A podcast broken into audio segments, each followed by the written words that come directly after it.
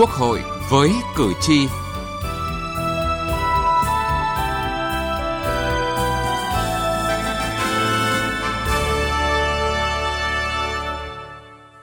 Thưa quý vị và các bạn, như vậy là gần 70 triệu cử tri cả nước đã hoàn thành quyền trách nhiệm của mình khi đi bầu cử Quốc hội và đại biểu Hội đồng Nhân dân các cấp trong bối cảnh cả xã hội căng sức gồng mình đối mặt với cuộc chiến đẩy lùi giặc COVID-19 bùng phát trở lại ở mức độ lây lan nghiêm trọng hơn trước đó.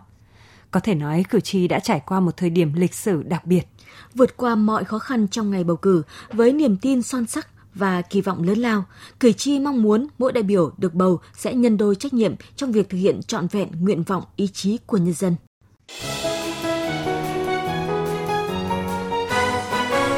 Cử tri lên tiếng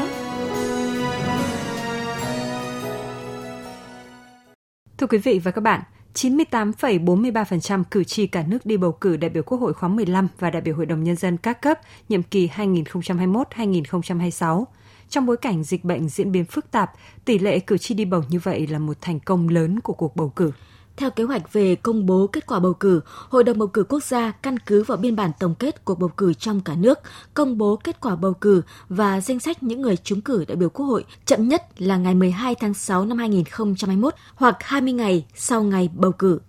Ủy ban bầu cử ở tỉnh, thành phố trực thuộc Trung ương căn cứ vào biên bản tổng kết cuộc bầu cử, công bố kết quả bầu cử và danh sách những người trúng cử đại biểu Hội đồng Nhân dân cấp tỉnh, chậm nhất là ngày 2 tháng 6 năm 2021 hoặc là 10 ngày sau ngày bầu cử.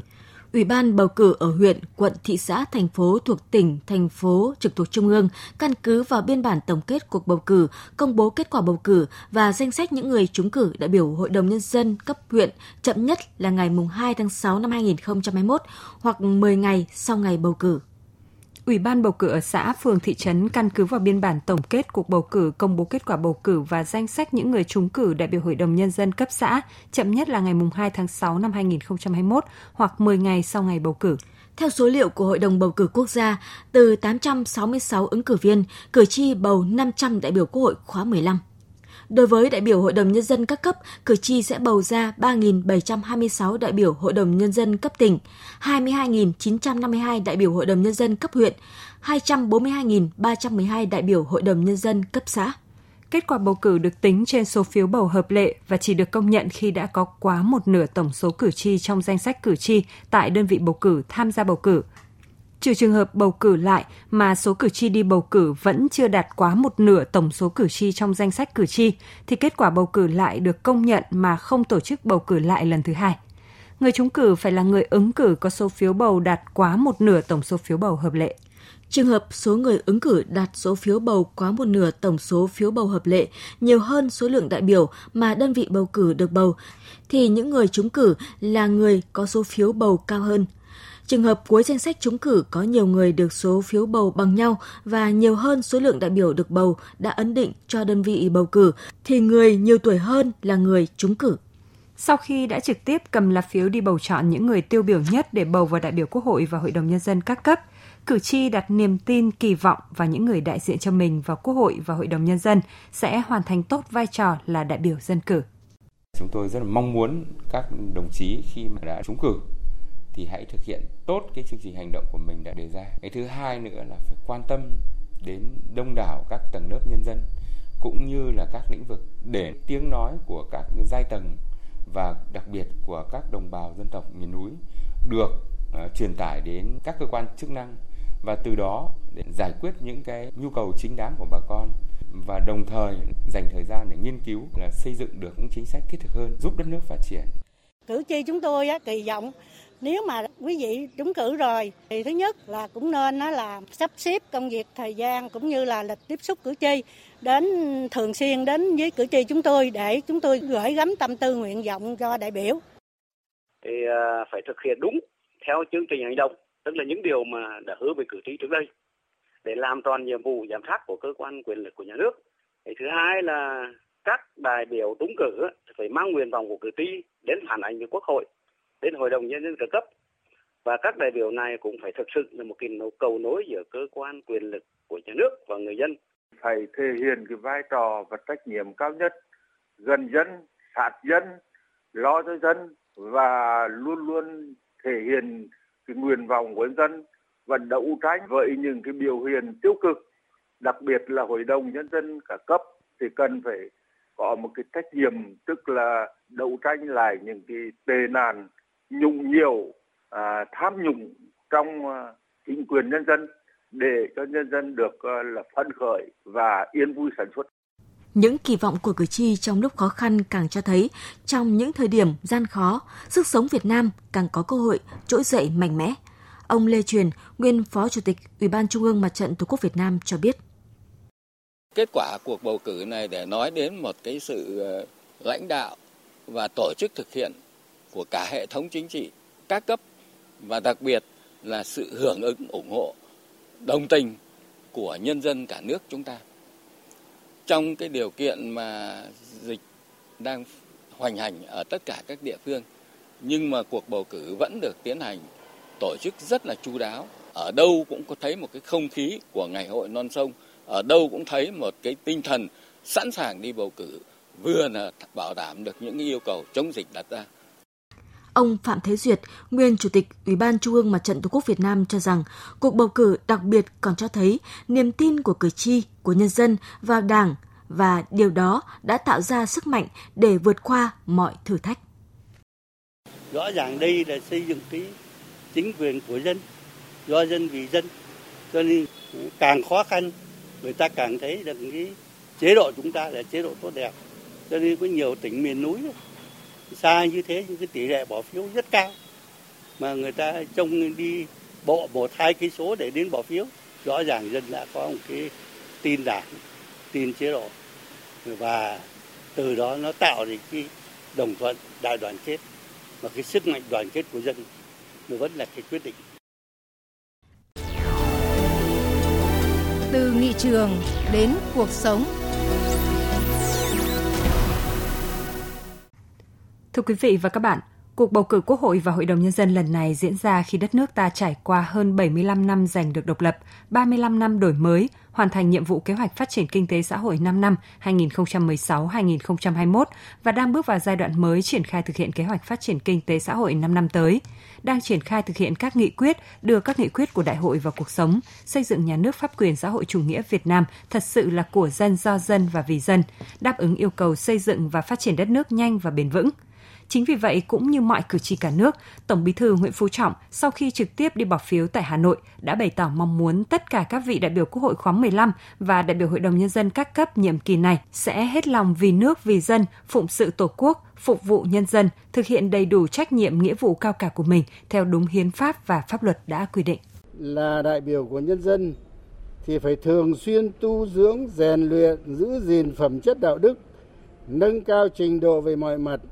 gần gũi và lắng nghe ý kiến của cử tri của nhân dân thực hiện và hoàn thành tốt nhất nhiệm vụ mà cử tri và nhân dân cả nước trao cho. Phải làm sao cho xứng đáng với đồng bào cho xứng đáng với tổ quốc như bác hồ đã căn dặn. Tại Củ Chi, quê hương cách mạng đất thép thành đồng, Chủ tịch nước Nguyễn Xuân Phúc cũng nhấn mạnh truyền thống đại đoàn kết quý báu cần tiếp tục nâng lên nhiều hơn nữa – đoàn kết dân tộc, đoàn kết tôn giáo, người trong và ở nước ngoài cùng nhau đồng tâm, đồng lòng xây dựng đất nước Việt Nam thân yêu. Người đứng đầu nhà nước cũng một lần nữa đặt vấn đề tập trung xây dựng nhà nước pháp quyền xã hội chủ nghĩa Việt Nam để mọi quyền lợi, quyền lực của chính quyền các cấp đều xuất phát từ nhân dân, phục vụ người dân. Đó cũng chính là niềm tin và kỳ vọng mà hàng chục triệu cử tri trên cả nước đã gửi gắm qua từng lá phiếu. Chính vì vậy, sắp đến đây, trung ương phải có một cái nghị quyết để triển khai vấn đề chiến lược này để mọi quyền lợi, mọi cái quyền lực của chính quyền các cấp là xuất phát từ quyền lợi của người dân, phục vụ người dân. Cho nên sắp tới đây các cơ quan nhà nước sẽ ban hành những cái chương trình cụ thể về cải cách hành chính minh bạch, công khai, phục vụ nhân dân để xây dựng những cái thể chế pháp luật để mà xây dựng nhà nước pháp quyền ở Việt Nam lo cho dân vì nhân dân. Quốc hội và Hội đồng Nhân dân các cấp chỉ mạnh thực sự phát huy vị trí vai trò khi tập hợp được những đại biểu có đức, có tài, trách nhiệm và liêm chính. Quy trình sàng lọc nhân sự cũng như phát huy cao nhất quyền và sự sáng suốt lựa chọn của cử tri, vì thế có ý nghĩa rất lớn. Và như Thủ tướng Chính phủ Phạm Minh Chính nhấn mạnh khi thực hiện quyền bầu cử của cử tri ở Cần Thơ, tầm quan trọng ở đây chính là chúng ta đã tổ chức được cuộc bầu cử công khai, minh bạch, công bằng để mỗi cử tri thực hiện được quyền và nghĩa vụ công dân của mình, lựa chọn một cách tự do những người xứng đáng nhất. Góp phần ờ, xây dựng cái nền dân chủ xã chủ nghĩa, góp phần xây dựng cái nhà nước pháp quyền xã chủ nghĩa do dân vì dân và của dân. Đồng thời nó minh chứng cho cái ờ, kết quả rất tốt đẹp của đại hội ờ, đảng bộ các cấp và nhất là đại hội đại biểu toàn quốc lần thứ 13 của chúng ta. Và đồng thời chúng ta cũng cảm nhận được cái niềm tin của nhân dân đang được ờ, củng cố và tăng cường đối với Đảng, đối với nhà nước ờ, chúng ta. Tại điểm bầu cử ở Hải Phòng, Chủ tịch Quốc hội Vương Đình Huệ, Chủ tịch Hội đồng bầu cử quốc gia khẳng định sự thành công của 75 năm Quốc hội Việt Nam và những nhiệm kỳ gần đây là nền tảng vững chắc tạo thuận lợi cho Quốc hội khóa 15 tiếp tục kế thừa và phát triển. Đây cũng có thể coi là áp lực buộc các đại biểu Quốc hội nói riêng và Quốc hội nói chung cần phải đổi mới trong nhiệm kỳ Quốc hội khóa 15 tới đây để đáp ứng những kỳ vọng của cử tri. Có thể nói rằng 75 năm qua thì Quốc hội Việt Nam qua các thời kỳ khác nhau đều đã hoàn thành cái trọng trách của mình ờ, trước ờ, nhân dân, trước đất nước. Và trong nhiệm kỳ khóa 15 thì dưới ánh sáng của nghị quyết ờ, Đại hội Đảng toàn quốc lần thứ 13 thì à, Quốc hội sẽ tiếp tục đổi mới một cách mạnh mẽ và toàn diện hơn nữa để mà nâng cao chất lượng, hiệu quả hoạt động của Quốc hội trên cả mặt à, công tác lập pháp, giám sát tối cao và quyết định những vấn đề quan trọng của quốc gia để cho Quốc hội ta ngày càng thực sự xứng đáng là cơ quan đại biểu cao nhất của nhân dân, cơ quan quyền lực cao nhất của nước Cộng hòa xã hội chủ nghĩa Việt Nam. Thưa quý vị và các bạn, cuộc bầu cử Quốc hội và Hội đồng Nhân dân các cấp đã thành công tốt đẹp, đúng nghĩa là ngày hội của toàn dân. Song thành công đó chỉ được khẳng định sinh động qua hiệu lực hiệu quả của cơ quan dân cử trong thời gian tới đây.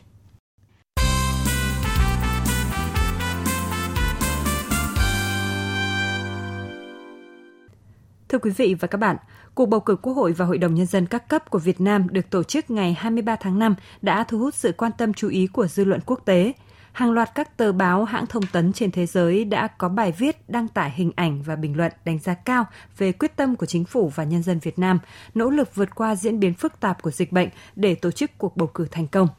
Nhiều bài báo gọi đây là một sự kiện chính trị quan trọng ở Việt Nam, tượng trưng cho tính liên tục của một cường quốc kinh tế mới nổi ở châu Á. Biên tập viên Đài Tiếng Nói Việt Nam tổng hợp. Tờ Nikkei của Nhật Bản có bài đăng tải ngày 23 tháng 5 cho rằng cuộc bầu cử Quốc hội và Hội đồng Nhân dân các cấp ở Việt Nam diễn ra trong bối cảnh dịch bệnh phức tạp, nhưng với sự vào cuộc của cả hệ thống chính trị và người dân, các điểm bỏ phiếu diễn ra an toàn, tuân thủ nguyên tắc phòng dịch. Ngoài ra thì bài báo cũng nhấn mạnh việc bầu cử tại các điểm cách ly đặc biệt cũng được quan tâm. Tại các tỉnh có dịch phức tạp như là Bắc Giang, Bắc Ninh, hòm phiếu được đưa đến từng gia đình bị cách ly để đảm bảo quyền bầu cử của mọi công dân được thực hiện đầy đủ. Hãng tin La Prensa Latina của Cuba có bài nhan đề Người Việt Nam đi bầu cử chọn ra người phù hợp cho cơ quan lập pháp. Bài báo khẳng định 69 triệu người dân Việt Nam có đủ tư cách đi bầu cử và số lượng người đi bầu cũng rất cao. Theo đánh giá của tác giả bài báo, danh sách các ứng cử viên nữ trong cuộc bầu cử lần này cũng cao hơn các kỳ trước đó, chứng tỏ nỗ lực của chính phủ Việt Nam trong việc bình đẳng giới, mong muốn các đại biểu quốc hội là nữ có thể đạt tới 30% vào năm 2030. Hãng thông tấn Nhật Bản Kyodo có bài viết trong đó khẳng định, bất chấp làn sóng mới của dịch bệnh, Việt Nam nỗ lực thực hiện thành công cuộc bầu cử quan trọng này bằng cách tăng cường các cuộc tiếp xúc cử tri trực tuyến, đảm bảo an toàn, các cử tri Việt Nam cũng được tuyên truyền đầy đủ cho cuộc bầu cử quan trọng này để bầu ra 500 đại biểu đại diện đủ đức đủ tài vào cơ quan lập pháp lớn nhất của đất nước. Hãng tin Sputnik của Nga có bài viết nhan đề Việt Nam lần đầu tiên tổ chức bầu cử đặc biệt hiện đại và trẻ hóa. Tờ báo này cho rằng Việt Nam đã sáng tạo trong việc tổ chức bầu cử để đảm bảo dịch bệnh không lây lan và có sự vào cuộc của cả hệ thống chính trị. Tờ Thời báo Kinh tế của Ấn Độ có bài viết nêu bật ý nghĩa của cuộc bầu cử Quốc hội và Hội đồng Nhân dân các cấp của Việt Nam. Bài báo cho rằng việc xây dựng một đội ngũ lãnh đạo mới ở Việt Nam cũng thể hiện niềm tin của người dân. Bài báo khẳng định quan hệ Việt Nam và Ấn Độ sẽ tiếp tục được thắt chặt dưới đội ngũ lãnh đạo mới và những người được bầu tới đây sẽ tiếp tục các chính sách hợp tác tốt đẹp với Ấn Độ, xây dựng quan hệ đối tác chiến lược ngày càng phát triển vì sự thịnh vượng hòa bình ở khu vực. Trên trang của hãng tin AFP Pháp là những bức ảnh về không khí tươi vui tích cực của cuộc bầu cử Quốc hội và Hội đồng Nhân dân các cấp tại Việt Nam. Bên cạnh đó thì hãng này cũng đăng tải những bức ảnh về những nỗ lực của chính quyền và người dân trong việc chống dịch, đảm bảo cuộc bầu cử an toàn và thành công. Những bức ảnh của hãng tin này thể hiện người dân đi bầu cử tích cực và minh bạch. Hầu hết các bài báo đều cho rằng Quốc hội khóa mới của Việt Nam được kỳ vọng sẽ thúc đẩy các mục tiêu chính sách đối ngoại của Việt Nam, bao gồm đa phương hóa và đa dạng hóa, cũng như là các mục tiêu về kinh tế để góp phần nâng cao vị thế của Việt Nam trên trường quốc tế. Đến đây chúng tôi xin kết thúc chương trình Quốc hội với cử tri hôm nay. Chương trình do biên tập viên Thu Huyền thực hiện. Cảm ơn quý vị và các bạn đã quan tâm theo dõi. Nếu bạn thuộc các đối tượng sau: người có công với cách mạng, người thuộc hộ nghèo, người dân tộc thiểu số cư trú ở vùng có điều kiện kinh tế xã hội đặc biệt khó khăn, trẻ em, người bị buộc tội từ đủ 16 tuổi đến dưới 18 tuổi, người bị buộc tội thuộc hộ cận nghèo, người thuộc hộ cận nghèo hoặc là người đang hưởng trợ cấp xã hội hàng tháng theo quy định của pháp luật thuộc một trong các trường hợp sau đây. Cha đẻ, mẹ đẻ, vợ, chồng, con của liệt sĩ và người có công nuôi dưỡng khi liệt sĩ còn nhỏ.